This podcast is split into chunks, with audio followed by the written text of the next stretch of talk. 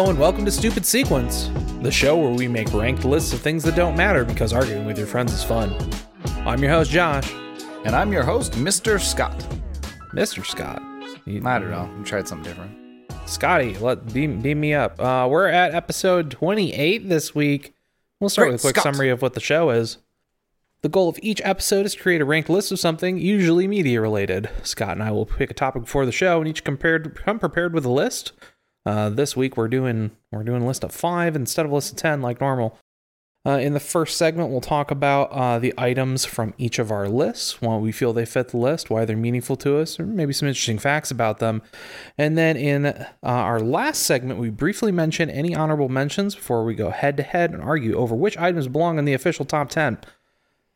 Now, uh, if you listened to last time, I would say last week's episode, our, our last episode two weeks ago, um, we uh we overestimated how quickly we could get through talking about uh, our favorite Christopher Nolan movies. So uh we're going to continue the conversation that we were intending to have in the back half of last week's episode, which is uh our top 5 Quentin Tarantino movies. Uh we did not get anywhere close to being able to get through those in last week's episode. So instead, we're going to do that here. Hooray. I uh I like me some Tarantino movies. In fact, I have seen exactly 5 of them. I think you've seen more. I have seen six, so I just made a top six list because it Yeah, kind of just worked out that way. But That's before we get into that, I do Okay. have one brief announcement. Brief announcement. Since the recording of the Christopher Nolan episode, Okay. I have seen Oppenheimer. Oh, really? Okay. Uh, I was recently injured and can't really walk a whole lot, but I can sit. And so I figured, let's go to the movies and I'll just sit and watch a movie. I can do that.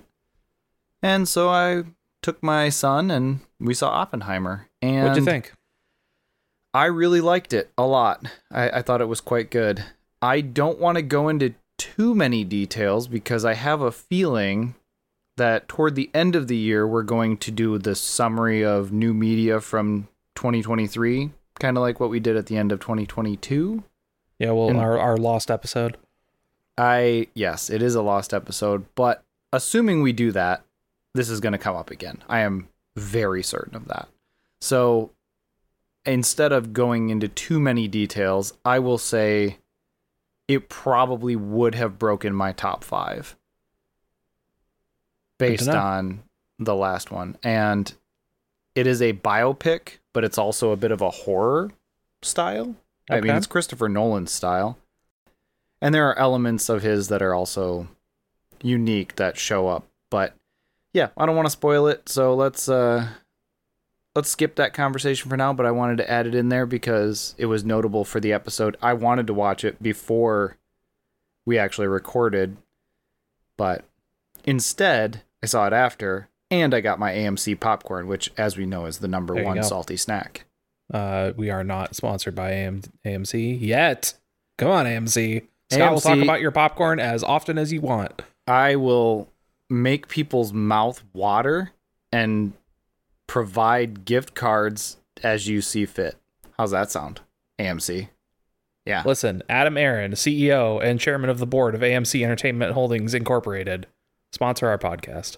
You know, I, I'd settle for anybody who knows anybody that works at not just a local AMC, but like AMC corporate. If if you want to pass this along and let them know that we're open to I mean, we are a media podcast. We bring in people who are listening to discuss movies. I'd love to see more new movies. I just have a big family and can't really do that that often, but in these circumstances, for Christopher Nolan, I certainly made an exception. I don't really go to movie theaters anymore. Well, maybe if they sponsored us, that would change. Perhaps you could convince me, Adam Aron. or anyone with power there. All right, that's our shameless plug for an AMC sponsor. Man, I, I if I could get free popcorn for life, I'd get so fat. It would be it would be real bad. I'd I'd have to heal my leg so I can run more just so I can eat more popcorn. There you go. There you go. Well, why don't we jump into our actual list here? Scott, since you said you got six and you put six together, uh, why don't we start with your number six then? Yeah, sure. My number six is Hateful Eight, 2015, runtime of two hours, 55 minutes. I don't have a ton to say about this movie. The it is a little bit unique. It, it it's good. It's just not amazing, which is what I would describe a lot of his movies as. The uh, the location for the Hateful Eight, for those who are not familiar, it, it's kind of perfect for Quentino's storytelling style. Um, the, the entire film takes place at a cabin in the Wyoming wilderness in the midst of a blizzard, which traps its visitors there. So it's simple, it's effective, and it just accentuates the tension of the story. And the story is one guy, uh, played by is it Kurt Russell? Anyway, He he's in that movie. that's okay. So it is Kurt Russell. He is. Uh, he has a prisoner. He's taking her somewhere. He runs into somebody else. He's going somewhere else. They're kind of heading in the same direction temporarily. They know they both know this prisoner, and so they end up because of a blizzard shacking up at this place and you know stuff ensues a story unfolds there's more than meets the eye to a lot of the characters and then there's surprise or hidden elements in the film. Uh, I did not see that coming, especially the first time that I watched it. I'm not going to spoil this one, so nothing nothing I say really is going to be what I would consider spoilery. But there's there's certain parts of this movie that I just did not see coming, and as a result, the the story unfolds, it ends, and you're like, holy crap! That is every bit Quentin Tarantino that I would expect as far as like you know he usually has some level of violence or massacring in the movies but um, overall you know, it was fine. It was enjoyable to watch. I'd probably watch it again if somebody else was like oh yeah i haven't seen that. I really want to watch it. I'm like, okay yeah we can watch it but it's not his best. And for that reason i just it's number six on my list That's fair. I have not seen it, um, but I know Sam Jackson's in it. yes he is and i i'm not going to elaborate he's got a fun character i'll say that He's always fun. True, true. And is he in almost every Quentin Tarantino movie? Not everyone. No, he's in Several. of the five on my list. He's in two of them. Okay, fair enough. Well, he's in at least three. Is he in that one? He's in three of mine, I think. Anyway, that's why it's nine, number six. What do you got for number five? We'll, we'll stay on Sam Samuel L. Jackson watch. Uh, I don't have anything for number six, but I do have a number five. Um, my number five is Kill Bill Volume Two. Uh-huh, Uh, uh-huh. So uh, that's from 2004. Since I've only seen five Tarantino films, uh, you're pretty safe in assuming we're gonna see Kill Bill Volume One somewhere later on this list. Uh, this one's not as good, not as good as that one. Overall, still a good movie. I like this movie a, a good amount. Um, the Kill Bill series is overall about vengeance. If you're not familiar, I'll dig into the idea of these films a little bit here. Uh, the first movie opens with Uma Thurman's character, the bride, uh, rehearsing her wedding before everyone there is gunned down by the deadly Viper assassination squad. Uh, the bride herself is shot in the head by the squad's leader, uh, Bill. Maybe you've heard of him, uh, played by David Carradine. Uh, she does survive, and as you may expect, the story across both movies focuses on her hunting down every member of the squad in succession, with the final goal being to, quote, kill Bill, unquote. Uh, we'll talk more about that first movie later, but um, the second movie focuses on her going after Bud, played by Michael Madsen, uh, Elle Driver, played by Daryl Hannah, and then finally Bill himself. Uh, some really good scenes in this movie. There's, uh, you know, you got your your uh, stereotypical legendary martial arts master. You've got uh, the five point exploding, uh, sorry, five point exploding palm, exploding heart technique. I might have mistyped that. I don't know if the exploding is actually in there twice, but cool, cool martial arts techniques. Uh, escape from being air buried alive. Uh, multiple scenes of plucking out eyeballs. That's pretty good if you like that. Uh, murder by snake. Shotguns full of rock salt. Truth serum, and a lot more fancy sword maneuvers. It you know it's it's just it's a fun movie. Certainly, it's got a lot of the grindhouse style that Tarantino traditionally trades in, and you know it's paying homage to a lot of his movies. But really, it's just not at all operating on the same level that the first movie is for me personally, anyway. Mm-hmm. So in in the years since watching since I first watched these two movies, I've only rewatched this one one time, whereas I've rewatched Volume One a whole bunch of times because man, that movie is very very good. Mm-hmm. Mm-hmm.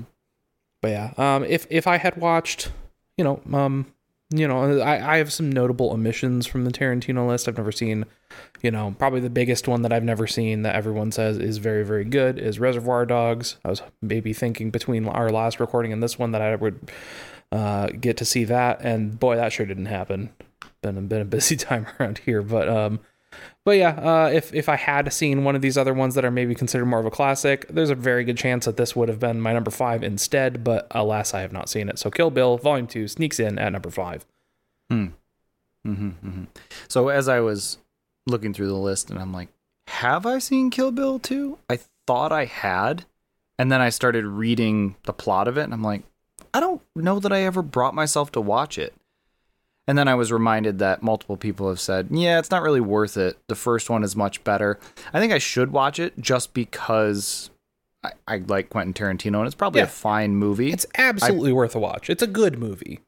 I exactly. So I I'd watch one again and then I'd watch two probably immediately after, I think, and just see where it goes. But as of now, I don't believe I've seen number 2. So it's not even on my list. That's fair. That's fair. But yeah, that's my number five here. Why don't we jump over to your number five? Right. I was about to say four, but no, you had a six.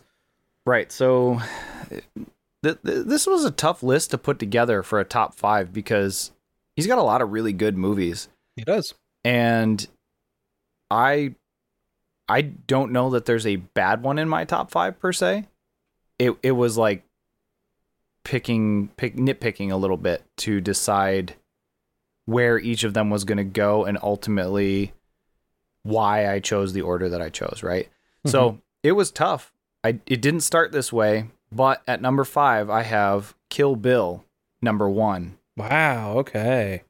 which I know is not a favorable opinion that you share because I'm sure it's much higher on your list. Yeah. Uh, that's my number. Kill Bill Volume One is my number two. Yeah, that that makes sense. It's it's very good. Don't get me wrong. I I love that movie, This movie whips ass. but I I like some of these other ones just a little bit more. And I yeah, I don't know. I mean, we're talking like you know, this movie's a 9-1 and the other ones are 9-2, 9-3, 9-4, etc. Like it's very very close. So, I you know what? Because I knew this was going to be a lot higher, I don't have a ton of notes here because I figured you'd want to uh, expand upon why you love this movie so much. So, why don't you take it from here?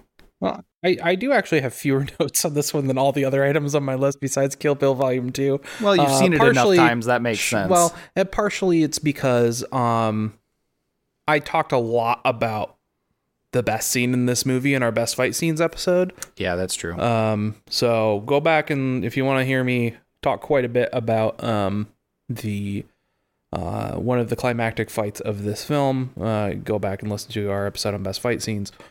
Uh, but yeah, so we I, I already we'll dig into a little bit more.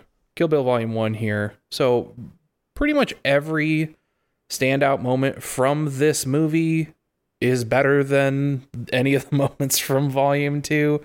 Um, yeah, this movie is a 20 year old movie at this point. Um, you know, I'm, I'm not to get into crazy spoilery here stuff, but if you really don't want to know anything about this movie, it's not, I don't think it's that spoilable of a movie. It's way more about the spectacle than the plot, but fair warning, I'm going to dig into some stuff here. So, um, you know, we, we talked about how the movie opens earlier with um, with the bride getting gunned down. Uh, later on, she awakens from a cova, a coma. Um, she was pregnant when she got gunned down, right? And so now she wakes up, and then her first realization is that she is no longer pre- pregnant and is horrified. And that's a very emotional moment mm-hmm.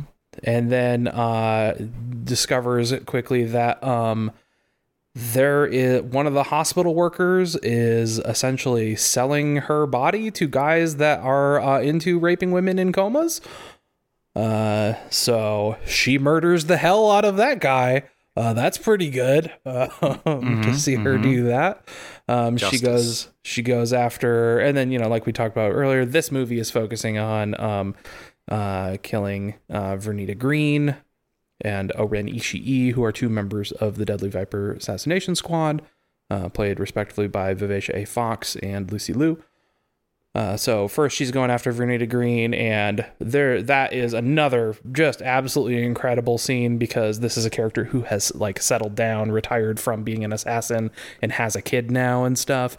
Um, and so they have this knife fight in her suburban kitchen, and then her kid comes home from school mid fight, and they're trying to both like hide the fact that they've been knife fighting from this little girl. Yeah, right. uh that so that whole sequence is very very good very extremely tense. I like that quite a bit. Um we have Sonny Chiba in this movie who is always fantastic. He's playing uh, hattori hanzo uh, swordsmith of legend.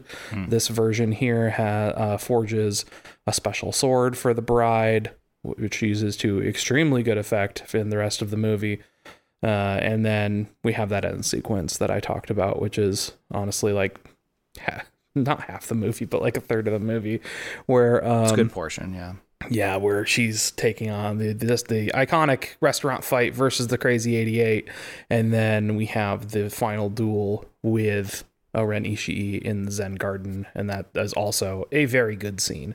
You know, So- it reminds me, and I didn't even think about it when we did our fight scene conversation, but Lucy Liu in that kind of era was in a whole bunch of movies and just did kind of comedic but also serious fight scenes like Ch- Charlie's Angels for example she was in. And she did a bunch of crazy moves and fight scenes in that one too. It was it was ridiculous and eccentric but it was entertaining. And you know Lucy Liu to her credit did a wonderful job as uh, O-Ren Ishii as well so Yeah, I don't. I never saw that Charlie's Angels movies, and I don't actually know that I've seen a lot of Lucy Liu outside of, um, outside of Kill Bill. She was in that. Um, she was in the Sherlock remake yeah, the TV no- show she's no, very good in it's that not. It's as she's in Elementary, the network TV one with um, Jonny Lee Miller. She's Yeah. the Watson to Jonny Lee. You, you Sherlock is the BBC Benedict Cumberbatch show. No, no, I know that. I'm saying she Okay. was in the TV. Sorry, I, I didn't mean to call it Sherlock. It was a Sherlock Holmes. Sure. It's elementary, right? Yeah. But I also she didn't watch Watson. um, I watched probably like two seasons of that. It was it was entertaining. There were some good storylines going on, and I I thought she did a wonderful job. I I also think she's pretty awesome. So, uh, and then I think she was in. There was something else that I saw her in that, you know, what, it's you're gonna test my knowledge. Hold on, I'm just gonna look it up here real quick. She was in I- Kung Fu Panda. I was gonna say she does the voice of Viper in Kung Fu Panda, um, but that's not what I'm thinking of. Apparently, she was in the movie, Uh. the Tinkerbell animated movie that my wife really likes. Weirdly enough, Uh, don't know anything about that. oh, she was in Lucky Number. Slevin. I watched that. That movie's okay. Uh, maybe maybe that's what it was. Yeah, yeah, yeah. That's what it was. I skipped right over it. Kill Bill, the whole bloody affair. Amazing. All right. Yep. Well, that's all I got for you. I don't know. There Yeah, was some. I'm sure uh, there was something else there, but either way, like it's a fantastic movie, right? We're yeah, it's really good. I I really really love this movie. When it comes to, you know, it it doesn't. You, Quentin, when you go to Quentin Tarantino films above all else for the unique style that he presents, combination of factors that he likes to do, um, and Yep. honestly, I would say, and this is part, part this is why it's my number two. Um, this is a, I would argue, the Kill Bill movies are definitely more style over substance movies, but this is kind of peak Tarantino style. I think in a lot of ways, this is like when I think of like this his sensibilities, um, just in terms of you know visual flair and everything. This is the movie I I come to for that. see, I I don't, and that's why I made it number five. I felt like I I felt like that lack of substance is kind of what edged it out of the the conversation a little bit. It's a Um, cool revenge tale with cool fight scenes, and that's you know you know that is. going in. That's what that's what those whole movies are, and that's what you're getting. And I think it, it was Quentin himself that had said when he sets out to direct a movie, he set he does one that he wants to watch. He just writes Right. stories or directs something based on like what would I like to see? What do I find interesting or exciting or fun? What what would make me want to go see something? And so that kind of protrudes in, into his unique style, like you were saying. And you know, I, I'm going to talk a little bit more about his style in some of my other entries here, but yeah, it's uh, it, it is very good. It is in his style, but I don't think it's the best one. So we'll we'll come back to it. I also don't think it's the best one. Well, yeah. What's your number four? My number four is a little movie called Django Unchained from 2012. As my number Uh, three. All right, all right. Uh, I like Django a lot. Um, it's a good movie. Uh, you know, I, I would say the gap between my four and five is the biggest gap here. Like, I think Kill Bill is like Kill Bill. Kill Bill Volume Two is like, oh yeah, that's a good movie. That's like a solid eight out of ten. You know, four star movie. Um, and there's a larger gap between that and Django for me, and then it, the that gap gets significantly smaller for most of the rest of my entries here. But Mm-hmm. we uh we see Jang so this is the next movie I believe that Jang uh, that Tarantino makes after Inglourious Basterds. Um, and it continues his Yep. streak from Inglourious Basterds in doing revisionist history movies. Uh, this one may be a little bit less over the top in that direction than Inglourious Basterds was, but um, I'll dig into the, the story here a little bit. Uh, so Jamie Foxx is Django. He's a slave who has been separated from his wife and sold off elsewhere. Uh, en route to the new destination, the slavers are stopped by Christoph Waltz's Dr. King Schultz. Uh, Schultz is a former dentist and is now a bounty hunter. Uh, Christoph Waltz, who a just generally incredible actor, uh, extremely awesome and fun to watch in this movie. He is a great time in, in here. He's trying to track down the Brittle brothers, and it just so happens that the uh, the Brittle brothers used to over- be the overseers at the plantation that Django worked at, or was a slave at. So Schultz asks to buy Django. The slavers refuse, and then Schultz kills all of them and frees the slaves. He offers to pay Django if he is willing to help Schultz hunt down the brothers. Uh, So Django joins up. He trains him. They go hunt down and kill the Brittle brothers, and then uh, Schultz then agrees to help Django free his wife. Unfortunately, she has been bought by Leo DiCaprio's Calvin J. Candie. Uh, and uh, even more unfortunately, he is an absolute motherfucker. uh, the, the rest of the movie is them enacting a scheme to get her free from Candie. Uh, and we got some notable appearances here. Uh, Kerry Washington as Django's wife, whose name is Broomhilda. Which is amazing. And she speaks German. She does speak German. Uh, we have uh, Walton Goggins, who another actor that I just absolutely love him in everything he's in. Uh, he's playing overseer Billy Crash. Uh, and Walton Goggins, as is his wont, noted character actor, playing a, hick and a racist like absolutely no one else can in Hollywood. uh, and then we have Samuel L. Jackson in, uh, I'm going to say, a truly, truly upsetting role as uh, an antagonistic house slave. he was the head house person, slave. He, uh, he is extremely unlikable in this movie, very intentionally so. Right, but uh, even though he's to an extreme, right? He's meant to be playing a person or type of person that existed presumably during that time frame. And and the uh, almost uh, what do you want to call it? Um, Stockholm syndrome that a kind of uh, creates itself within the person who fills this role and w- loves their captor, right? And it's uh, Well, and it, and as someone who's like, okay, I've been given power over, even though I am oppressed, I have been given power over people who are more oppressed than me. And Yeah. rather than trying to leverage that to help people, I'm just going to kind of revel in the little limited power that I do have. Yeah, Just a real Yep. piece of shit. Yeah. There there's some incredible performances in this though. I I would argue cuz I mean it's a spaghetti western tribute this Sure. movie.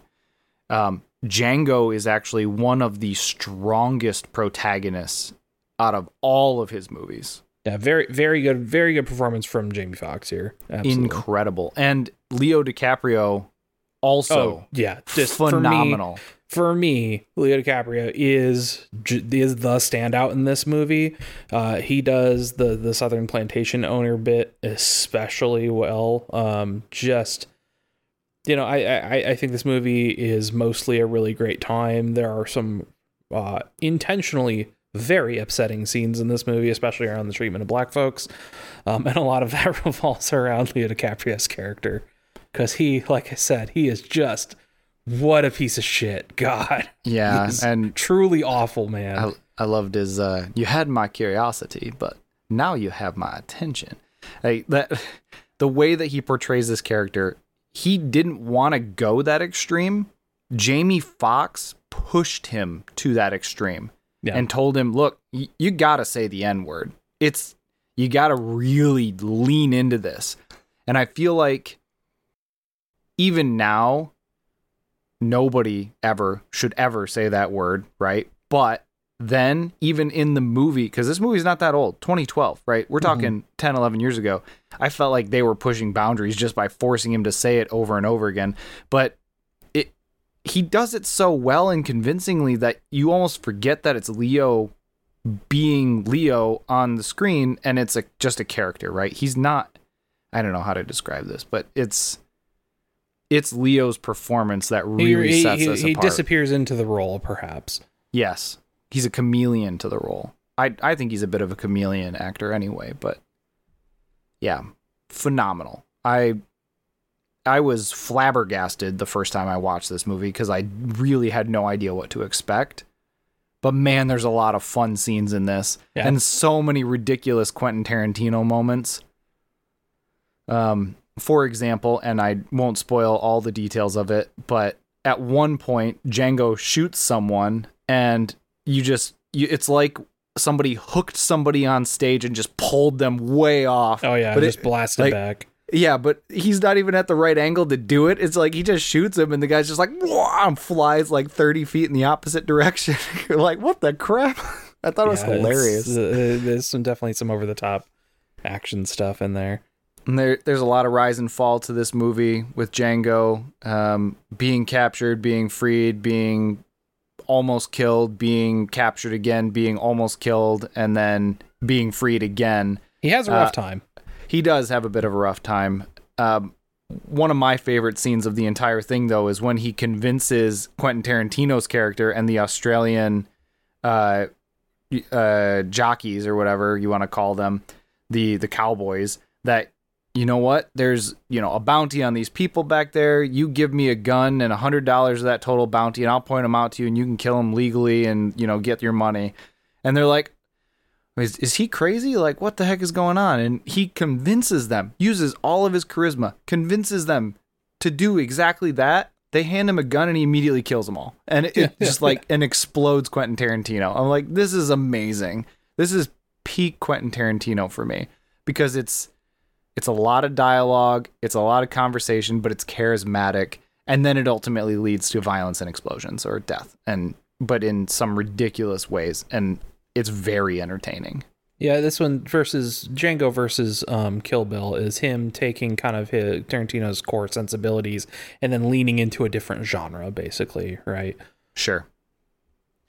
Sure. So, uh, one But- of the things I do have to mention here for this movie um, is the now absolutely infamous scene where um, Leo DiCaprio is giving a speech and is just you know, kind of gesticulating wildly and ends up smashing a glass with his hand. Mm-hmm. Uh, that's that was not intended to happen. He did Right. that on accident. Uh, that was not a work. He accidentally smashed that glass with his hand, stayed in character, and finished the entire scene out.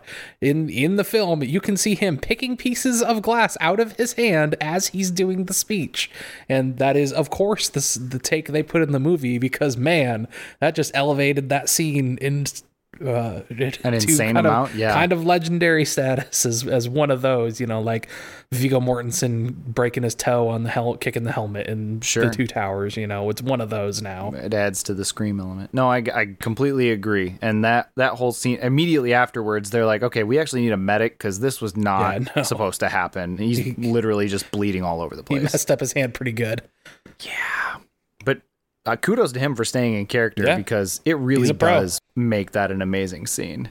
And uh, hopefully he's not worse for wear as a, a result of that. So, Well, he's had a decade to recover. So uh, yeah, a little over, a little over. But I, I really love this movie. I would watch it again. It's I, really good. I catch clips occasionally of people just, you know, uploading random clips of this movie. And I, I just see them periodically. And I'm like, God, I really want to watch this movie again. So many fun scenes in this. And I keep thinking, I want to show my kids this movie. And then I'm like, well, maybe I, maybe not yet. Well, maybe. And then it's like, start arguing with myself about that. And eventually I'm just like, you know what? This movie's worth it. It's, it's worth it. I'll show them. yeah, there's there's a, there's a lot going on here. The the kids got to be ready going Uh, into this one. Yeah, and yeah, okay. Well, we can figure that out later. Point is, that was my number three. Your number four. It's an Oh, incredible yeah. movie. Clearly, it's uh, top five worthy. Not that that says much, considering you've only seen five. Yeah, I, I I never considered not having it in my top five. I'll say that. Fair enough. uh, let's go to your number four then. yeah. So my number four, the one that you should have seen by now, Reservoir Dogs. Hey. Nin- 1992, hour 39 minutes.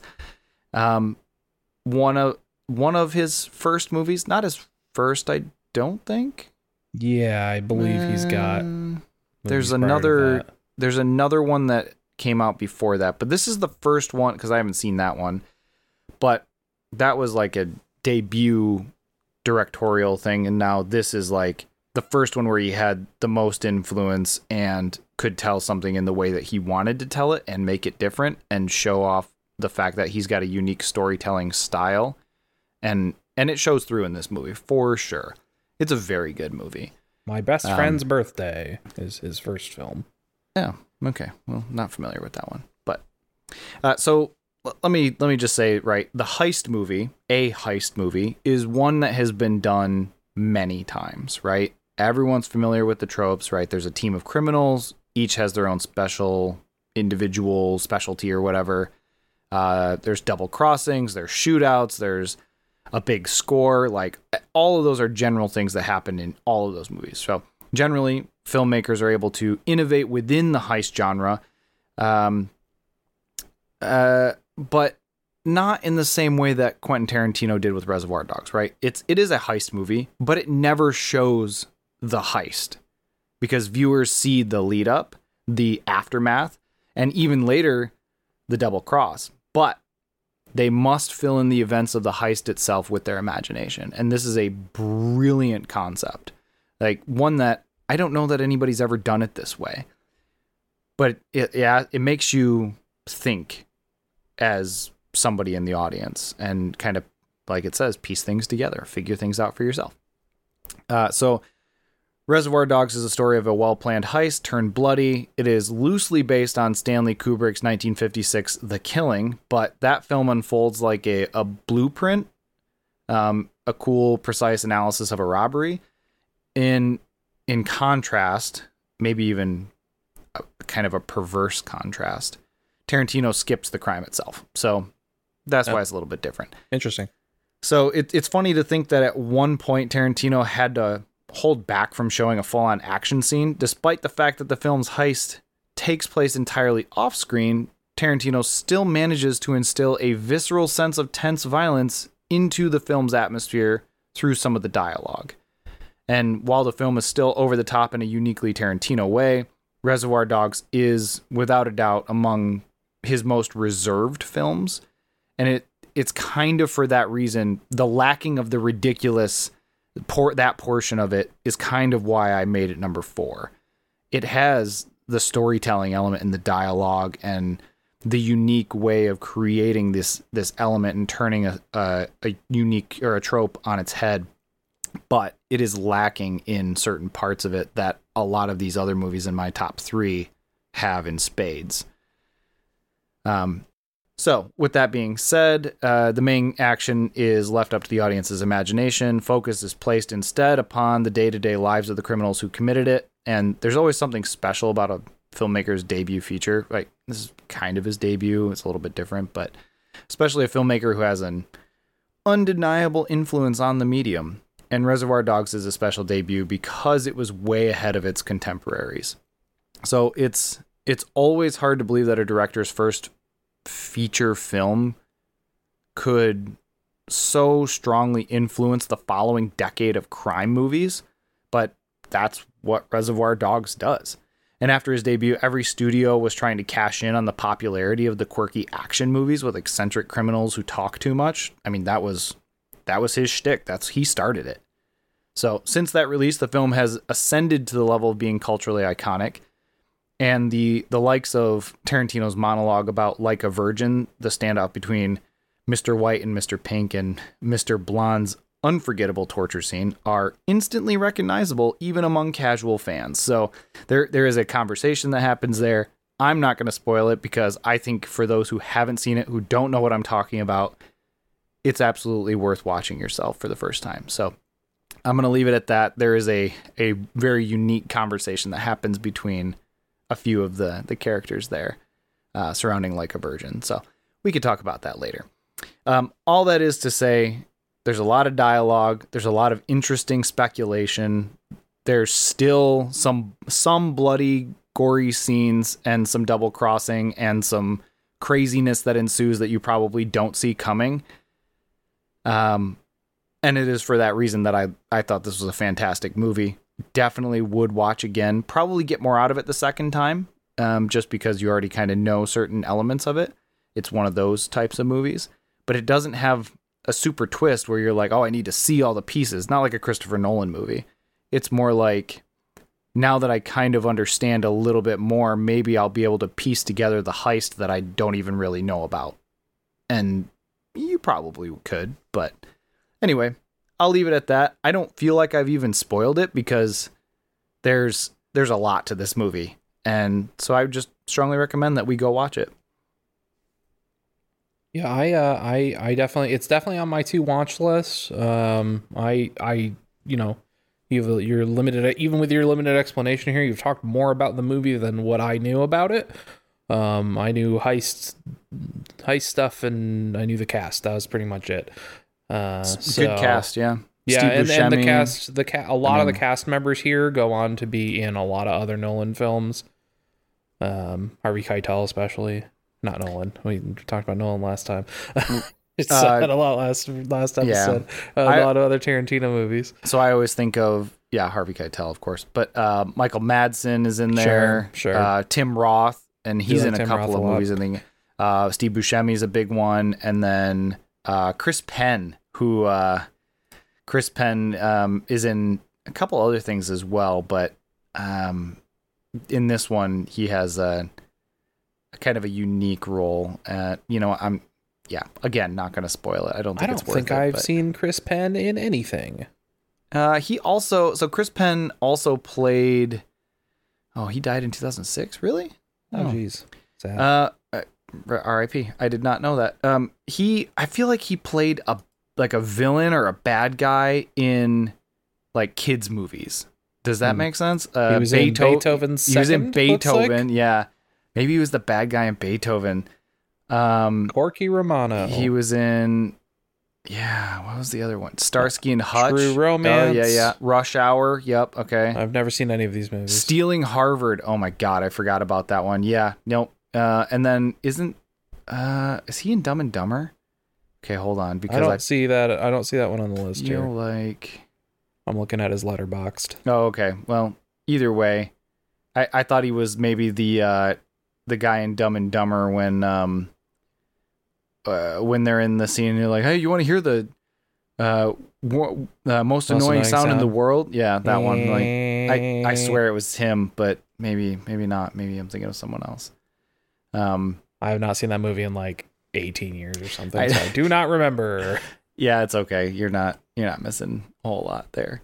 Um, anyway, that being said, Reservoir Dogs, worth a watch. Definitely on the shorter side. It's only an hour and 39 minutes. Um, so for Tarantino to be under two hours, I think is is crazy. Uh, because I all of the uh no, Kill Bill is under two hours, barely. But Hateful Eight is almost three. Uh, Django was two hours forty five. Yeah, he definitely got longer as he went on. and then the next two on my list are about two and a half. So, yeah, it's um, it's definitely on the shorter side of things. Hour and forty is no problem these days. So, definitely go see it. Highly recommend it. Great film for him, but I think he's only gotten better, and that's why it's number four on my list and not higher. In theaters now. That that's not true. Uh, That's not it true at might all. be in a theater. That's possible. like a rerun. When I went to the theater to see Oppenheimer the other day, Jurassic Park was playing the Hey, original. That's worth seeing in a theater. Uh, yeah, I'd see that. That's a great movie. But anyway, we should probably move on to our first break. How's that sound? Yeah, that sounds good to me. Let's do it. Okay, well then we will be back shortly. After these messages from our sponsors AMC. exist. Insert AMC sponsorship message here. Eat more popcorn. I'm, I work for AMC and I think the podcast is good. The the views expressed in this podcast do not represent the views of AMC. Yet.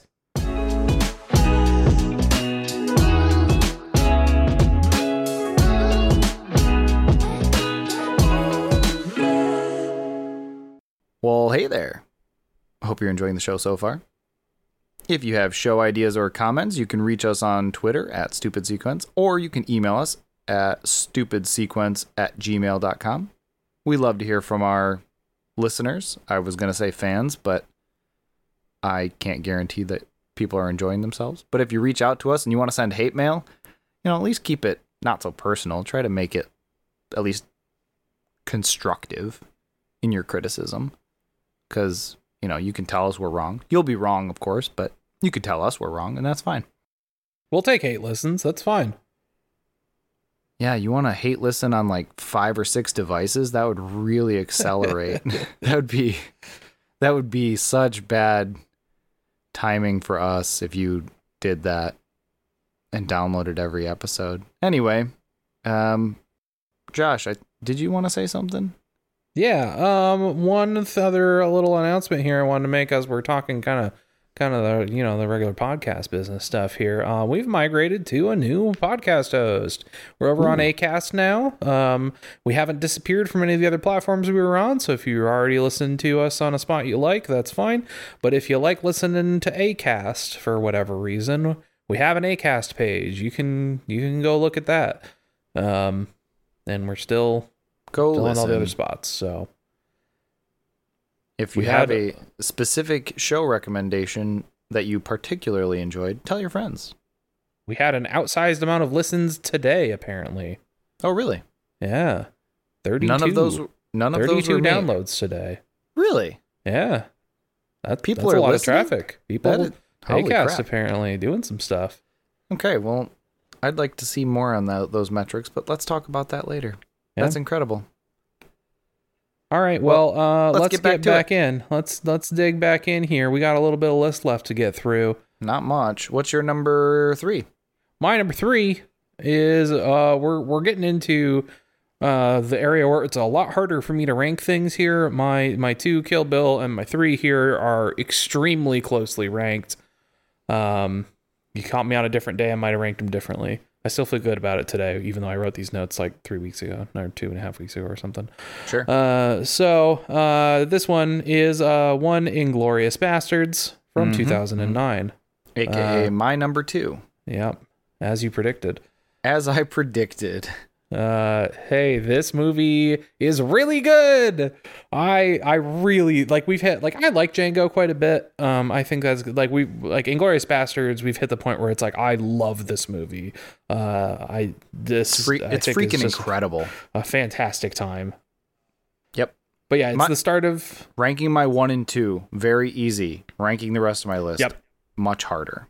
So we're we're at the start of Tarantino's revisionist history streak here that I mentioned earlier, and boy, this movie is very revisionist history. Um, if you've seen the movie, you know. Uh, so it's set during World War II and focuses on an Ama- American commando unit called the Bastards, spelled B A S T E R D S. Uh, their objective, as Brad Pitt's Aldo Raine puts it, is killing Nazis. Uh, the unit is specifically made up of Jewish American soldiers, and their MO is to terrify enemy soldiers in Nazi occupied France by killing and scalping as many of them as they can. And I boy, do they do that! Boy, do they do that in this movie. If you want to see a bunch of a bunch of Nazis get got, uh, this is the movie for you. It's a lot of fun. It is real. It's a lot of unique methods that get used throughout this entire movie.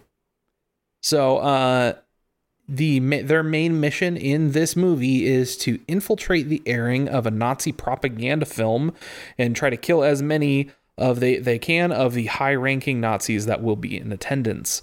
Our kind of main uh, antagonist here is uh, SS Standartenführer Hans Landa, played by Christoph Waltz again, showing up Again, Christoph just, Waltz. Uh, and this is, I, I think, for a lot of people, he had, he had done like a lot of um, a lot of German films before this, but this is kind of the the movie that puts him on the map um, in Hollywood, certainly, and uh, because he is phenomenal in this movie. Oh my god, he's so good.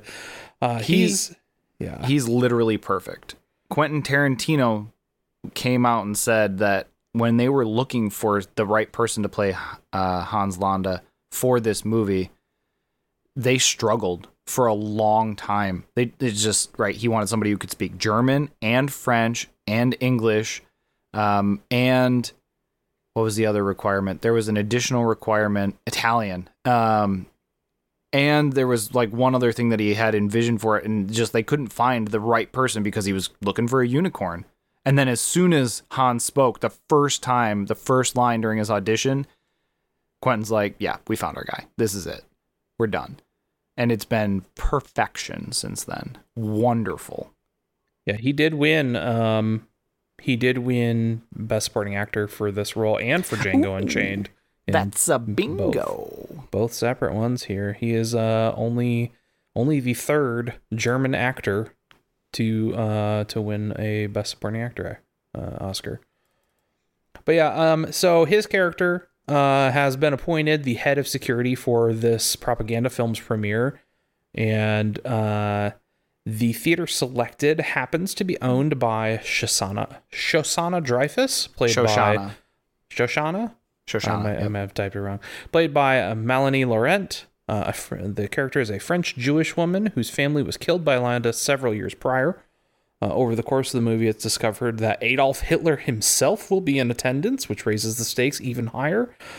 So, uh, and then we, we see a lot of stuff play out from there. I won't get into the details, but it's it's really fun to watch all the pieces of the plan fall into place and things go wrong and all kinds of crazy stuff. Uh, uh, I will say the ending of this movie is extremely satisfying. Oh my It is, gosh, yes. uh, just very gratifying to go like, man, they sure did a thing. It's really good.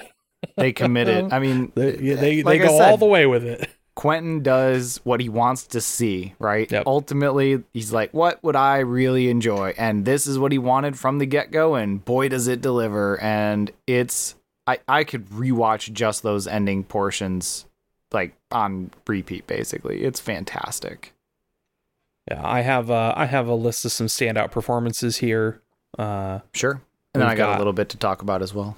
Sure, we got Brad Pitt uh, as Aldo Raine, the uh, leader of the Bastards. Uh, he's just going full on Southern accent. Uh, the uh, the my standout part of the movie from from him is uh, when they're attending the movie premiere, uh, and he's uh, undercover. They're undercover as Italians. Um, Yeah. and so and he's Yeah. not even trying to do an accent. He's just uh, he just He's he gets introdu- it, he gets introduced slaughtering and he just draws out buongiorno to a guy. Bon- It just Buongiorno. funny. It's I very speak a little. Italian. Uh, we got Oh uh, yeah. Eli Roth as the Bear Jew, uh, Yeah, who Donnie Don- uh, likes to uh, kill Nazis with a baseball bat. That's pretty good. You, you, want to see him The Bear Jew. mess up some guys. That's pretty good. Um, we've got Michael Fassbender as a British commando who's teaming up with the bastards on this mission, as well as Diane Kruger playing a German actress turned UK spy. Uh, they per- together participate. Yeah, they're, they're together. They're participating in uh, what I would say is probably the most tense scene in the movie, where they're undercover in a Oh, yeah. Nazi-occupied tavern. That scene is just truly incredible. Um, start to finish. The the preparation for that scene and then the actual scene which is completely different than what you thought you were getting into and then the end of it which is even more different than that and then the resulting oh my gosh, just that that scene is such a pivotal one for this movie. Yeah. Uh, we got Daniel Bruhl in here as um, Frederick Zoller, who uh, is a sniper, a Nazi sniper, who is the subject yeah. of this propaganda film. Yeah. Um, and the, his character is actually inspired by the real life Nazi sniper Matthias Hetzenhauer. Hetzenhauer? Not exactly He- sure how you pronounce that. he kind of plays like a little bit of a piece of crap in this movie, but he, Yeah. he's just so convincing. And Yeah. of course, he's in love with Shoshana, or like Uh, really wants without to without realizing that she's actually Jewish. Jewish. Yeah, no, that's yep. Yeah, he uh uh and this is the first thing I'd ever seen him in. And I, I don't know I don't think this is his first acting role or anything, but like more recently he's gone on to be in a lot bigger stuff like he's um he Captain America: Civil in, War. in yeah, Civil War and uh, uh Falcon Winter Soldier as Mm-hmm. uh as Baron Zemo. Uh, Mhm, and it's, he's very fun in those as well, but Yeah, yeah, he uh, quite good. Uh, good good performance here, and then uh, some very unexpected appearances, I would say, from The Office's B.J. Novak and also Mike Myers is in this Yeah, movie. I really like Mike Myers in this because he basically plays one of his own characters in Yeah. that scene, but with some seriousness and Austin Powers esque jokes. I thought that was great. And then BJ Novak ki kind of doesn't fit. I, Not I just, he's I- just there. He's he's in the Bastard Squad, right? Yeah, I mean, he's got a little bit of dialogue, but I he just doesn't stand out to me as somebody who's a significant portion of this group. And at no point in the movie did I feel like he was really adding a lot, except in the point where Hans Landa's character is talking to him and refers to him as little man or little boy, and like he's like, "Wait, what do they call me?" Like, "Oh, little man." Oh, oh, what? And he's like, "Yeah, dude, you know." Find it funny. I, I actually thought you were going to be a, a little person when I met you. um, that was about the only one because he was a little bit shocked. But I didn't really feel like BJ Novak fit in this movie, and so I thought that was kind of a weird casting decision. But other than that, like it's pretty minor because he doesn't have a whole lot of dialogue or much influence. So not a not a huge Kind deal. almost a background character. He really is. I mean, he's part of the group, but is he really? Like, let's be real here. So, yeah. Uh, T- Tarantino did not misspell the title to differentiate his film from the 1978 movie by the same name, because there is another one. He said it was instead a creative decision which he initially refused to explain, simply saying that Bastards was spelled as such because that's just the way you say it. Bastards. Sure. E R D S. I'm like, oh, okay. Bastards. Yep. But yep, that being said, this movie's a lot of fun. I love revisionist history in this sense and man, it's it's such a just a start to finish the whole movie is just a fun movie. It's a fun Tarantino movie and I hope Yeah. his next one is just the same. Yeah, I I I really really love this movie. I watched it a whole bunch of times. I will watch it more times. This is a, this is one uh this and my number one I think are the two that I come out of making this particular list going like, man, I need to watch that again because I've watched Kill Bill Volume 1 not that long ago. Sure.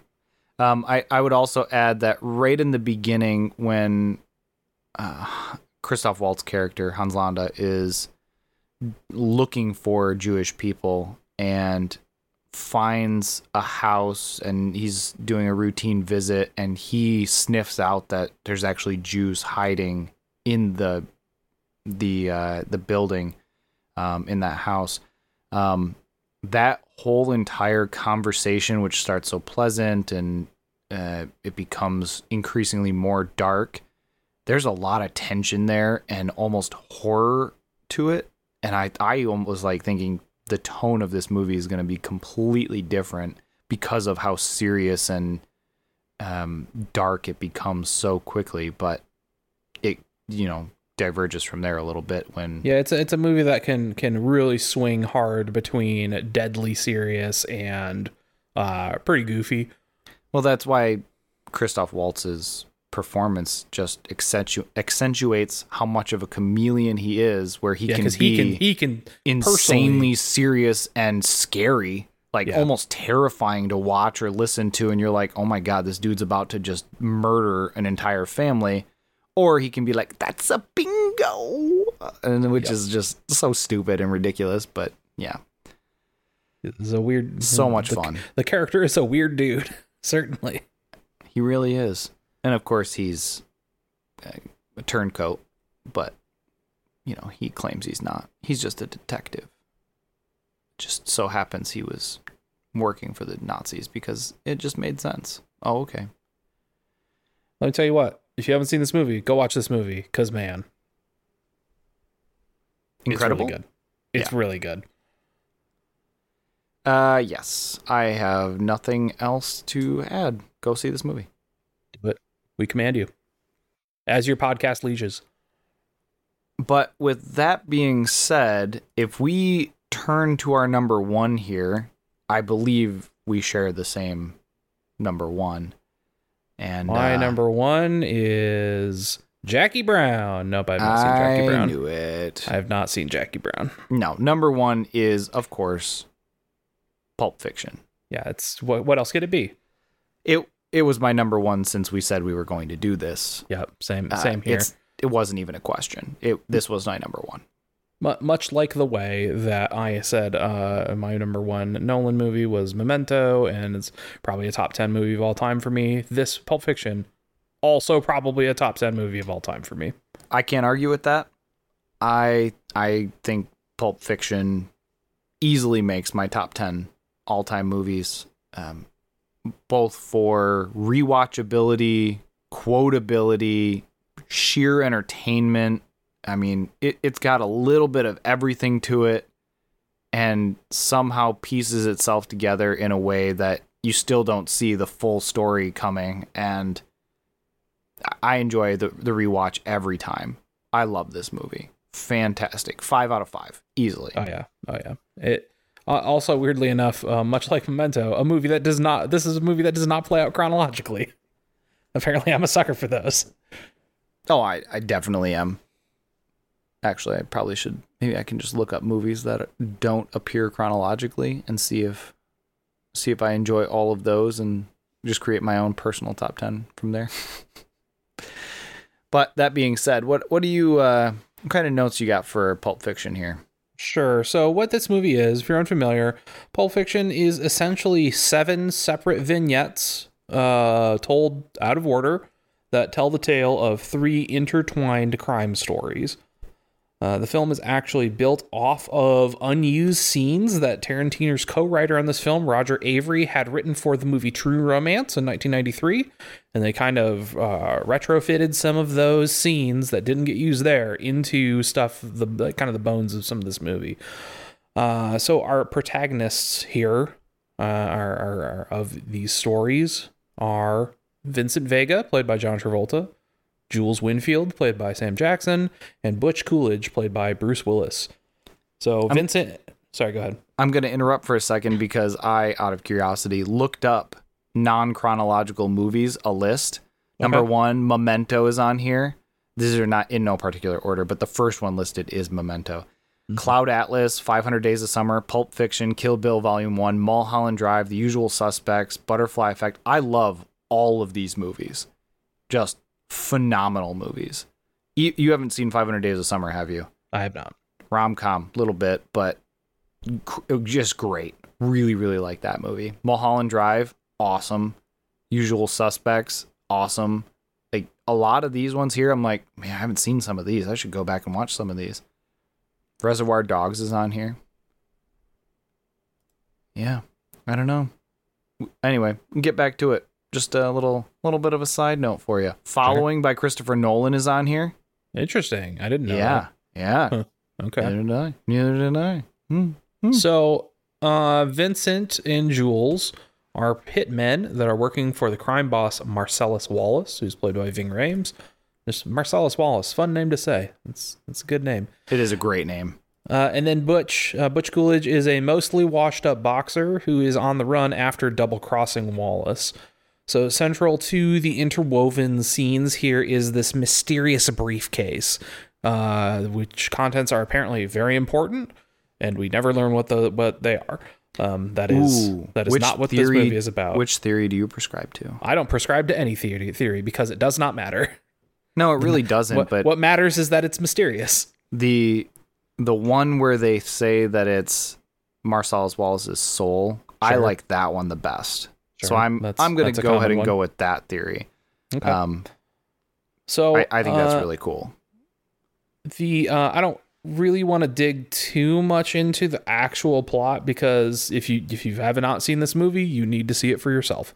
It is nonstop, excellent, incredibly weird scenes, and you you're just not going to catch everything here uh, your first time through. It's, it's definitely worth multiple watches. But um, what I do want to talk about is some of the more notable notable folks in this movie. Um, longer cast uh, of a lot of just fantastic actors. Uh, the standout in the movie easily Jules Winnfield, played by Sam Jackson, arguably the defining Sam Jackson role. Um, Check out the big brain on Brad. this, there, there have been so many memes that have just generated from this one character. Oh yeah. What what um what year is this movie set in? This Eight- movie, hmm, 80s? I don't know. Uh, Pulp Okay, well, uh, yeah, that's why I was like a cou- couple of references. It says apparently it's eight- supposed to be 1982. Uh, I said I'm seeing 1993 when 1982. Who knows? Somewhere does not to between be the, clearly the 80s and 90s, right? hmm Okay, well that that comes up later. Go ahead. Sorry. Um, Jules. Yeah, so Jules definitely is. Mo- I, I I would say the most iconic Sam Jackson role. Not Uh, Nick Fury? got- I, I mean, Nick Fury, he's very good at, but like this, Not the snakes on a plane. this, It's perhaps not. Uh, uh, uh, what's that movie? Oh, I, I had a joke here. Um, I'm gonna edit this out so my joke sounds better. Uh, Black, it's Black Snake Moan. That's his most iconic role. I Oh, don't, great! I don't know why that's the movie I was thinking of, but that's the one I was thinking of. I don't know. Uh, um, okay. Uh, we got Tim Roth and Amanda Plummer in here as the burglars Pumpkin and Honey Bunny, uh, as they refer to each other as. Uh, which Uma is Thurman. also great. Yep. We, we've got Uma Thurman as Marcellus Wallace's wife, Mia. Uh, the dancing Hmm. scene here unfortunately inspired the Fall Out Boy song, Uma Thurman. Um, Which the- is an incredible song. the worst legacy of this film. Um, we have what I think is perhaps the greatest Christopher Walken cameo of all time, of a man who has a career of boy, there's a hell of a lot of cameos that he has done. And uh, him talking about hiding a watch in his ass is maybe the best one. Uh, Oh yes. We have noted voice actor. we have My noted grandfather's watch. Noted Sorry, voice actor Phil LaMarr is uh is here Oh, yeah. as the ill-fated Marvin. You may know Phil LaMarr in a non-live action form as maybe Hermes from Futurama. Um, he's in Samurai Jack. He's the uh, in the animated Star Wars stuff. He plays both Bail Organa and Kit Fisto. So he's he's all over the place in voice What was acting. the what was the opposite of SNL? There was another SNL like show that I'm drawing Kids a in the Hall? no. Uh but Phil was on it and he what is the I- other one? The other I one didn't know with where you're going uh, with that. I didn't. I the didn't. dueling detectives. You know what I'm talking about? I definitely do not. Oh, Mad TV. He was on Mad oh, TV. Yep. Okay, Mad TV. Gotcha. I never watched much Mad TV. Also, Uh, Mace yeah. Windu. Why didn't we think of Mace Windu as like his key performance for Samuel L. Jackson? because it's not his it's not his most important performance I mean- like Argue- hey sure He's Mace got a Windu purple is a cool dude He's, a a cool dude, no doubt. But but Jules Winnfield is is it here. Uh, we have Harvey Keitel uh, again coming up here with a truly incredible turn as the cleaner. Uh, But yeah, this is a stellar cast here. Uh, also worth noting, uh, they made this movie for eight and a half million dollars. What? That's crazy. It's very good. It's very very good. What what what else do you got to say about this movie?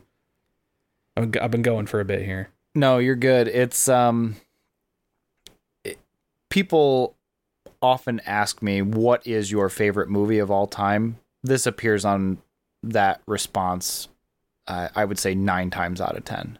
It's pretty okay. unless I haven't or unless I've watched something else more recently that is like I love this movie, it's in recent memory. You asked me what my favorite movie is. It, it might I might not say Pulp Fiction at that time, and of course I'm trying to name two or three, maybe up to five movies that I'm like I love these movies. Surf Um, Ninjas. Well, that gets mentioned every single time. That's um, that's that's a given, right? I mean that's number one. of course. Of course, yeah. Uh, Pulp, Pulp Fiction, Pulp Fiction might be better than Surf Ninjas. The jury's out. Jury's out. We'll come we'll back see. to it. We'll see. Yeah. Uh, but anyway, that's uh, Pulp Fiction. One of the, I think it was the first. Yeah, definitely the first Quentin Tarantino movie I've ever seen. Um, Yeah, definitely not for me. Oh, really? Okay. I Yes. I remember watching this in high school, and I think it was at the recommendation of Travis, and he brought it over for like one of our gaming late night LAN parties, and you know, there were like 16 of us there, maybe 20 people, and after gaming for several hours, a lot of Halo, we put on Pulp Fiction, and I I remember watching it for the first time and thinking, this is amazing. Why aren't more movies this amazing? And then I told my mom about it and she was like, You watched what? I'm like, You haven't seen it, have you? It's amazing. She's like, No, I've seen it. You shouldn't have seen it. I'm like, eh, debatable. I was probably like 15, maybe 16 at the time. I don't feel like that's too young. Yeah, I Yeah, I think I, saw the movie maybe when I was like 18 ish.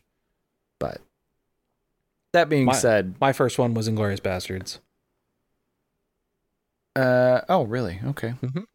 Interesting. Well, this movie is phenomenal, start to finish. I love Bruce Willis's character. I love, I love the five dollar milkshake scene, and you know, five dollar milkshake these days is like nothing. And this is kind of one of the contexts that I was trying to figure out. Like, when was this movie set? Eighties, nineties? Yeah, I guess a five dollar milkshake. that's probably a pretty expensive milkshake. Five dollars will get you a small which is now even smaller than what it used to be thanks to shrinkflation.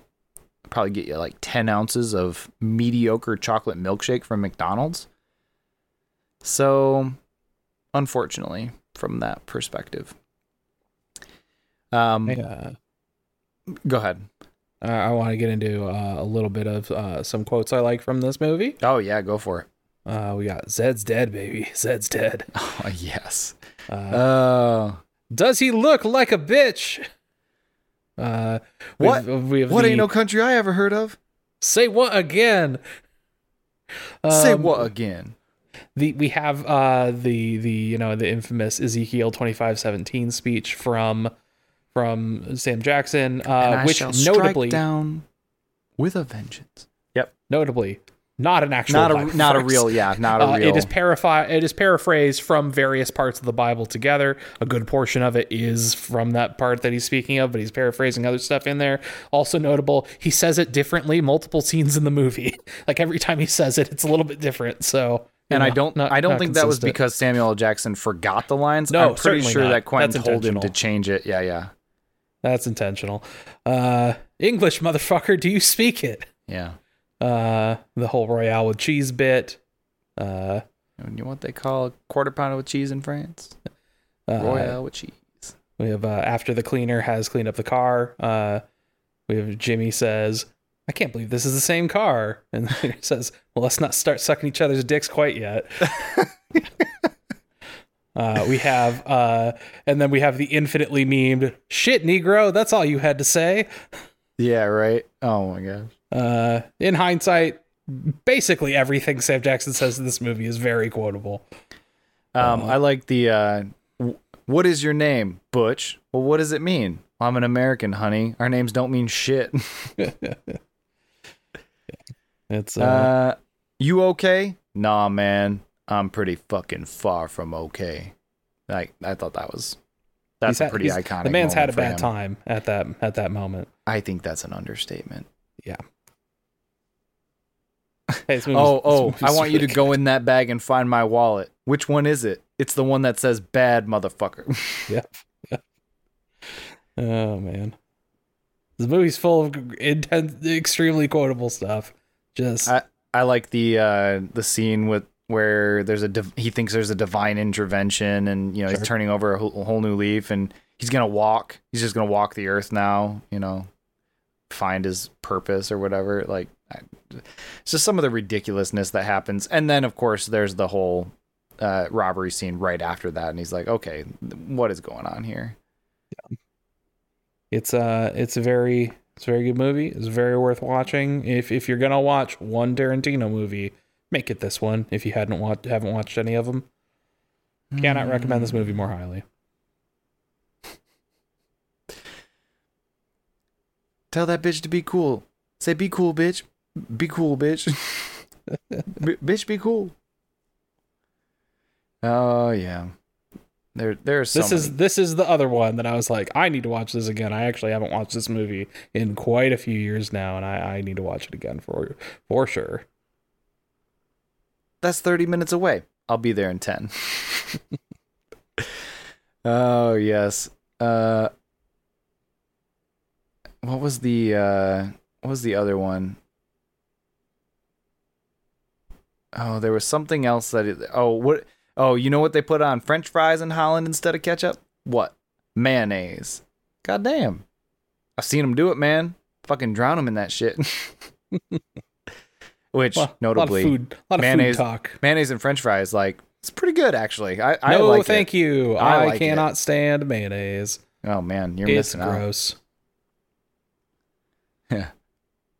The uh, the Uma Thurman brought back to life scene, very good. A little bit weird. Yeah, Uma Uma Thurman's Uh. real weird in this movie. Real weird. Yep, and she dances real weird, but that was How do you feel about drugs? all at Quentin Tarantino's direction. He told them exactly how they should dance in this movie, and it's it's ridiculous. It doesn't Tarantino. feel like Also, an aggressively weird man. anyway, yeah. So I, I guess at the end of the day, I agree with you. If you've never seen any Quentin Tarantino movies, I cannot recommend Pulp Fiction enough. Start to finish, wonderful movie. It builds, it story tells, it has ridiculousness, but it has quotable elements that I'm sure, even if you've never seen the movie, you've seen these memes. You'll be like, oh, is this where that's from? Oh, okay. Great movie. Go watch it. Five out of five. Agreed. But yeah, that's uh that is our lists here. So we're gonna wrap up this segment. We're gonna take another quick break, and then we're gonna come back with arguing over what items belong on our uh, top five list here. So stick around, folks.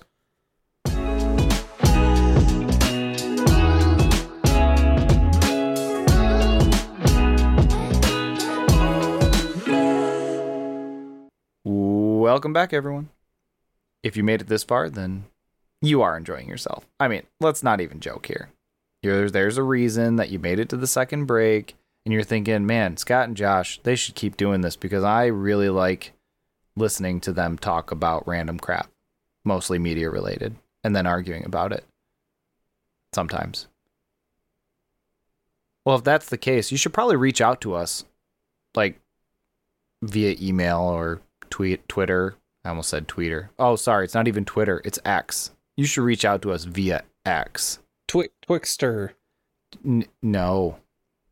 But you know what? Also, if you gave us a review or a rating, or if you referred a friend, that would be really helpful.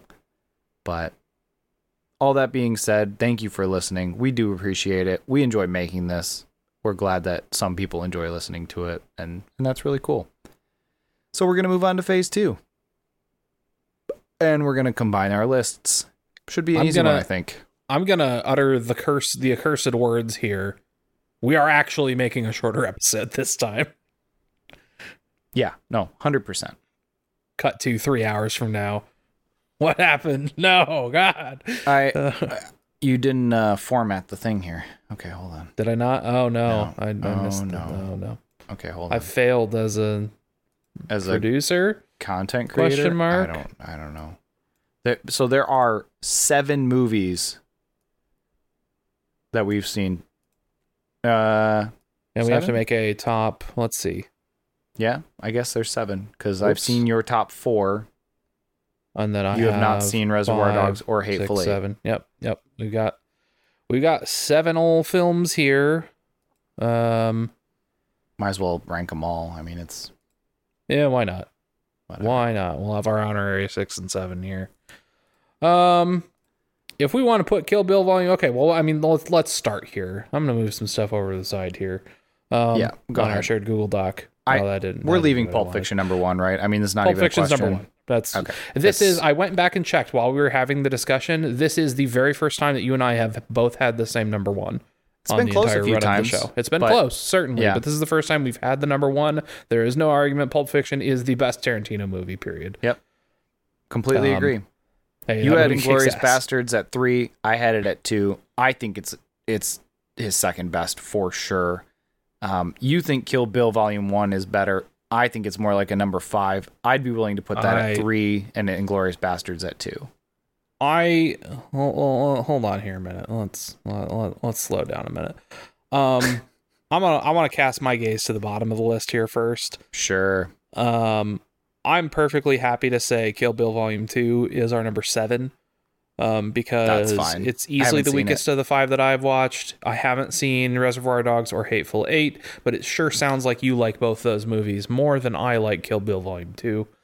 So I'm gonna throw Kill Bill in the Bammer Volume Two Mhm. specifically. Note notably only Volume Two at number seven, our honorary number seven, and Yeah. then you're And I'm gonna put Hateful Eight in at six. Yeah. I mean, it was It my already your six, six. but yeah. Yeah. So, So, then we have the more middle area here. Um, Yeah, two the through, tougher Two through five. Two through five. Um, I haven't seen Reservoir Dogs, so that makes this challenging for me. I know That that, this movie is little bit. considered an absolute classic, and I'm sure I would like it if I watched it, but I just haven't seen Mhm. it yet. Mhm, mhm. Um, so my inclination is to put that at five. yeah, Um, I I think that's yours was at, perfectly yours acceptable. was at four, um, so it's not that big of an adjustment for you. Um, are we okay with that? Yeah, go for it.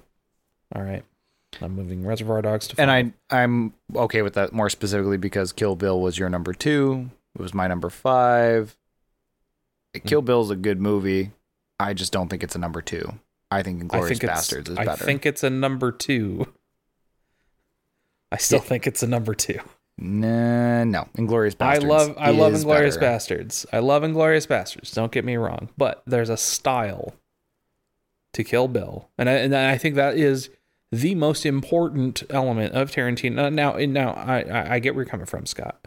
I get where you're coming from on yes, Kill Bill is more of a style over substance movie for sure compared to Inglourious Basterds, and on another director list, I would generally be more inclined to um to to to go at this at the tack that you're taking. But Tarantino is such a style director more than anything else. Um, that is what he's about, right? He is he he is here to have a unique style to his movies that's paying homage to all the stuff that he loved uh, when he was younger. Mhm. And I just think Kill Bill is a better representation of that overall. Again, the, my, my margin of enjoyment between these two movies is very slim. Um, the, di- the the level of difference here. I mean, I absolutely love both these movies, but I think Kill Bill is a better overall representation of what Tarantino is about as a director than Inglourious Basterds is. If he had made Inglourious Basterds first, would you be saying that same thing? No, I don't think Because- so. Exactly. I mean, I You- mean no, I mean, I, I, I, my stance would not change. Oh, I think it would. I think you're saying that because you're thinking Kill Bill came out first and therefore it's more iconic of his style. Whereas Inglourious Basterds, because it's revisionist, if he had come out with that first, Kill Bill would not be in his style as uh, more poignantly because it's not revisionist. I'm not even talking about the revisionism stuff at all. Um, So, which style, por- which portions of Inglourious Basterds are not to his style? I'm not saying that it's not to his style. I'm saying it is a less stylized movie overall. Django. Hmm. Django is a much more stylized movie than Inglourious Basterds is. I do think Inglourious Basterds is definitely a better like like I like Django. I you're don't saying. I don't like it as much as you, but I do like it quite a bit. But like Inglourious Basterds is way better than Django. I think we can agree on that. Right, but Django's more So it sounds stylized. like sounds like Django Django's four. Okay, yeah, I think pretty for sure. definitively here. But this, so- what we're talking about here, Django's four. Yes. Uh, but I think you're kind of contradicting yourself here. You said Django is more stylized to Quentin Tarantino, correct? Sure. It, it, it is a more And- stylized film. And Kill Bill is more stylized, Agreed. but and it's for that reason that you want to put Kill Bill ahead of Inglourious Basterds, even though you think Inglourious Basterds is a better film, but then you don't want to put No. Django higher, even though Inglourious Basterds is a better film. No, I don't actually think Inglourious Basterds is a better film overall than Kill Bill. It is a is a film Really? with more it is a film with more substance to it, certainly. But that doesn't necessarily inherently mean better. Um I think that the the stylistic choices that make up a lot of why Kill Bill is as cool a movie as it is overall make it a stronger film than Inglourious Basterds is. N- narratively, I think Inglourious Basterds certainly has a lot more going on. There's a lot of really great tense scenes, but I don't think it just lives up to if we want to talk about like the movie as a complete package of here's everything on it has to offer, its high points, its low points, everything like that. Kill Bill just hits a higher high for me than Inglourious Basterds does. Gotcha. Um, Maybe it's because I didn't see Kill Bill till much later. I, I mean, much later. After after Inglourious Basterds for sure. I don't know that it was after Django. But and and to be clear, Kill Bill not my first Tarantino movie. Inglourious Basterds was my first one, so we're not. I'm not even arguing this as like, well, it was my first one, so it's my favorite one, kind of a thing. Um, Hmm. You know, I didn't see. I think Kill Bill was my second one. Um, probably Pulp Fiction after both Kill Bill movies. If I remember All right. right. I'll concede Kill Bill as two if you can tell me that Uma Thurman by Fall Out Boy is actually an okay song. I hate it. I can't do it. I hate that song too much. It's so bad. No, it's not. You have to understand. The music video for it's really dumb though. You have Just to understand. thought. That I worked retail when that song was on the radio. So Yeah. I unwillingly heard that song Yeah, you've got a visceral reaction Every to it simply fucking because day. of that. Yeah. every day. It also just sucks shit. But like, uh, and and so I, I I'm I'm aware of that effect. I I had to stop listening to Red Hot Chili Peppers for a while because the Chili Peppers were in heavy rotation on that radio station for whatever reason, and I would hear like six Chili Pepper songs a day. Sure. and um and I don't dislike the Chili Peppers. I think they've got some good songs. I just don't want to hear them every single day and mostly the same five or six songs every single day. Scar right, tissue's pretty good. We're getting off topic. Let's focus here for a second because we're we're nearing the the culmination of our, our list. I'm gonna say I'm gonna say mm, kind of pains me to do this because I just I don't resonate with Kill Bill in the same way that you do. And Uh, I'm, uh, a quick spoiler break here. yep, A little, little beat here for people who want to maybe skip 15 seconds ahead or so. Uh, she it. cuts the top of her skull off with the sword. That's Yeah. fucking sick. they literally scalp hundreds of Nazis. Yeah, but it's not like with a sword. They don't do it in a Zen garden in the midst of a duel.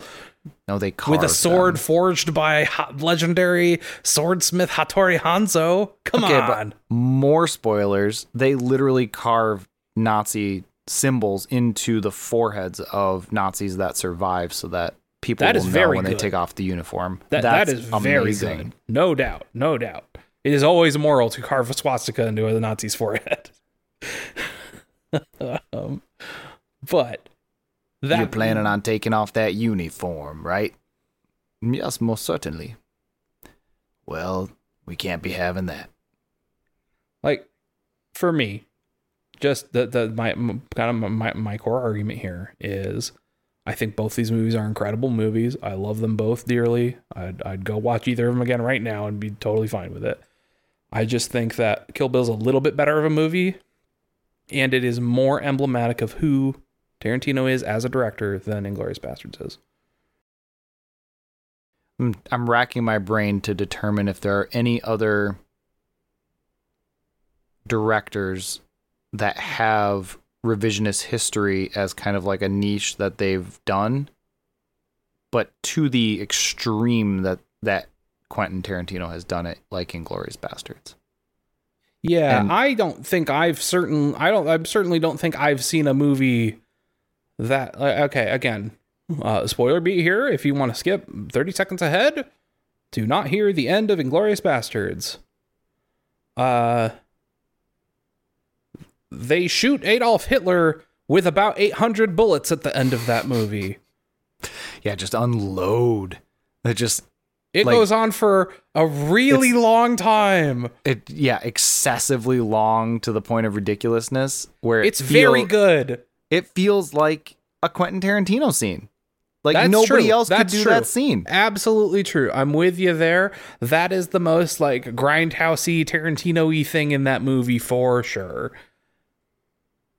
I'm- you don't think I- the I'm violence in the pub scene is anything like his other stuff? I, I- I- the I think- eccentricities of using three fingers in a certain way to demonstrate the number three. No, I, don't. I, I don't think that particular thing is super Tarantino-y. That particular plot beat, but like, um, but the that scene in particular, while incredible, well, again we talked earlier, love that scene. It's very very good. It's less Tarantino-y, I would argue, than some of the stuff. Uh, some of the stuff in Kill Bill is perhaps. Hmm. Hmm. If I've un- if I haven't swayed you, I get it. If you you could just say I'm not swayed by this argument. I'm really not. And the the main the main thing that's stopping me is you're saying that Kill Bill is more Quentin Tarantino than Inglourious Basterds is Quentin Tarantino. But I cannot think of anyone who has made anything anywhere near as close to Inglourious Basterds that isn't Quentin Tarantino. That's He's fair. the only one that's ever been able to pull off something like that to the ridiculous extreme that it is with what appears to be both horror, adventure, and comedic elements using a cast of phenomenal actors, BJ Novak aside, and and just pull off something that I think nobody expected. Man, when BJ Novak listens to this episode, you're gonna make him feel real bad. Yeah, you know what? I, I loved him in The Office. He wrote a lot, bunch of the episodes of The Office as well. Um, anything with Robert California in it and him is, I think, phenomenal. Oh, I yeah, really like that. Incredible. But that that being said, I just I think Inglourious Basterds is better. I think it's more of a Quentin Tarantino movie. I get it. Um, I've made my gambit, and I'm I'll say that it has failed, and um, I tried. But I, uh, if if if I have not swayed you at all, the relative positions of these movies on our lists, as uh, I think uh, is going to carry you through. You know, I I think okay. That that's fine. I think we're yeah, we're at an impasse here because I'm I'm I'm just not seeing it. I think Inglourious Basterds is every bit Quentin Tarantino and I don't think anyone else could make that movie and make it anywhere near in the same way. That's fair. It's it's just it is him. They're synonymous in my mind. Yeah, you know, and we're arguing we're arguing over movies that again, I just think are both incredible and are extremely close in quality. Yep. I, and I Um, think, I, like you said, I'd be happy to watch either one. Sure. It's neither neither one is going to get me to say, "Oh, really that one?" No, that's that's not going to happen. But if I had to choose, you hold them both up and say pick one, I'm going to pick Inglourious Basterds every time. That's fair. That's fair. I've certainly watched Kill Bill a lot more times, but I right now I want to watch Inglourious Basterds more because I, partially that is because I've seen it fewer times and longer ago. You should. You should go watch it. I'm After not gonna do that right Reservoir now. Dogs. Go I'm not going to do that Reservoir right now because it is after 11 p.m. No, but we recorded a shorter episode, so you can go watch That Reservoir. Dogs. We did. That's why we did We that. did. Okay. You know what? If you've got even less time than that, Surf Ninjas is under 90 minutes, and uh, Nope. it's on YouTube. And I'll send you I'll send you the link again.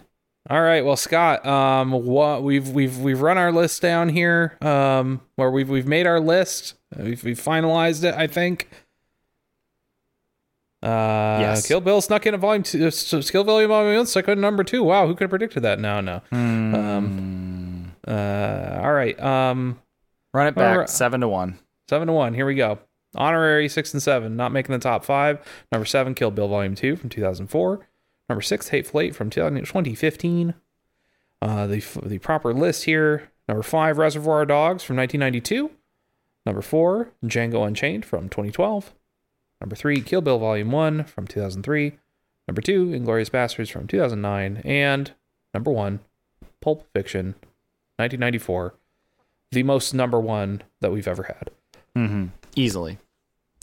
The the middle sections, it was like splitting hairs. I mean, it's it's incredibly close, but it's Yeah, Pulp. Like, I, there I, are no losers here, right? No. I mean, except maybe Kill Bill Volume Two. I think that is notably worse than everything else in this list that I've seen. Anyway. well, I haven't seen it, but I enjoyed Hateful Eight. It's just I think there's other better ones. Uh, Kill Bill Volume Two doesn't have Sam Jackson in it, so that's a that's a penalty. Hmm. Uh, are you sure about that? I don't You- think he's in that movie. You sure about that? You sure about it? I'm gonna look it up real quick. Fact check. Uh, no, I don't. I don't think he's in that movie. Uh, he is in fact in this movie. I'm sorry. oh my god, is he? He is in this movie. Does he have like a? Ge- oh my god, he does. He plays Rufus. Rufus. Is Samuel Jackson in every one of his movies? I don't think he's in every one of the movies. I, I, I haven't seen them all, so I, I can't properly say. Apparently, I can't even properly say for ones I've already seen. So Okay, hold on. I'm I'm looking it up. Along with parts in Pulp Fiction, Django Unchained, and The Hateful Eight, Jackson has also starred in Jackie Brown, Kill Bill, and Inglourious Basterds. He was the narrator in Inglourious Basterds. oh He also appeared in the Tarantino written but not directed film True Romance. Did you know he wrote that movie? uh, we did talk about it earlier in this Uh. episode. Yep. Samuel L. Jackson. Definitely there. He was Rufus. Uh, not in Kill Bill Volume One though. no. No, he probably complained after they did Kill Bill Volume 1 and was like, Quentin, what the hell? Is he in the, any of the new ones? What's Quentin's Uh, new movie well, hey, that's uh, coming out next next well, year? Two movies ago was Hateful Eight. The most recent one is Once Upon a Time in Hollywood, which neither of us have seen, but I've heard good things about. Um, The and Movie then Critic the movie is the critic last is one. the new one, uh, and his uh, supposedly his last film. I don't know anything about it. I am also completely uh, out of touch with that. I'm looking to see if there's any cast announcements yet. I don't see anything on IMDb. I'm going to go with nothing official, and Yeah, that movie is not soon. it's a mystery. Uh, it says Not soon. 2024. It's next year. Yeah, it could be late 2024. I don't think they've started filming this.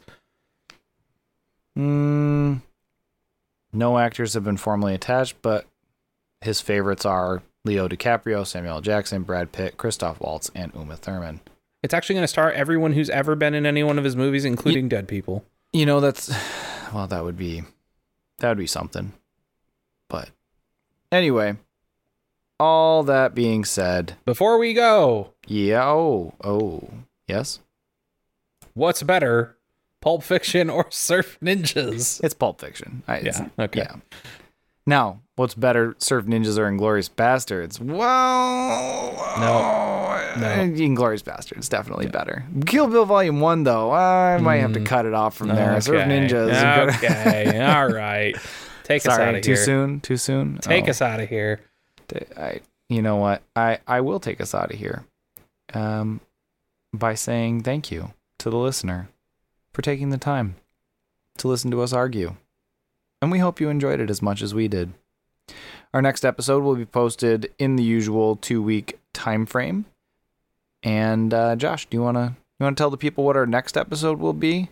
And Yeah, I did- Maybe I you did mention remember. this Yeah. in uh, our, our previous episode because Yep. it was planned to be this episode, but then we talked for a long time about Christopher Nolan.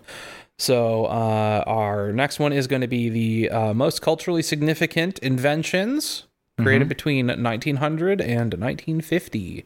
So we're going to get into some cool stuff that was invented. some physical and conceptual inventions, I would Sure. say.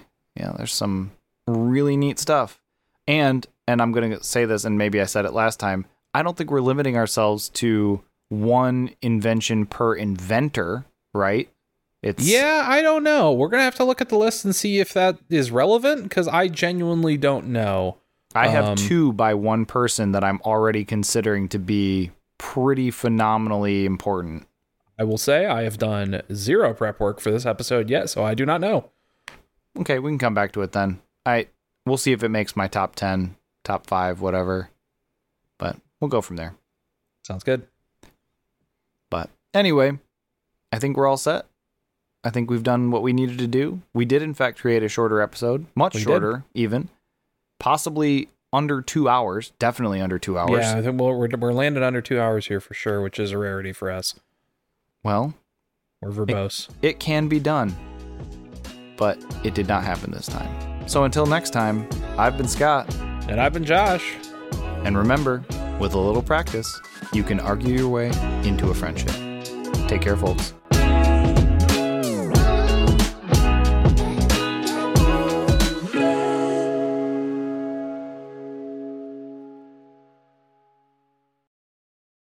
First, uh, first computer build.